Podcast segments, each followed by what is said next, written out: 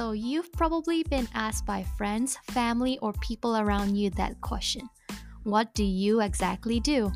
I don't know about you, but trying to explain what we do can be super awkward.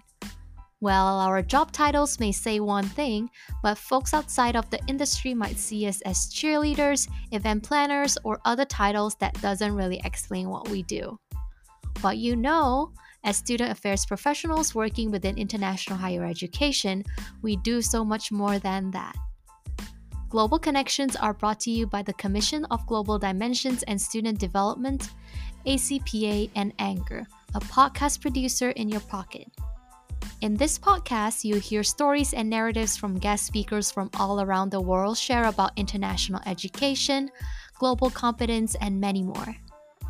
Don't forget to tune in to our episodes and see you soon.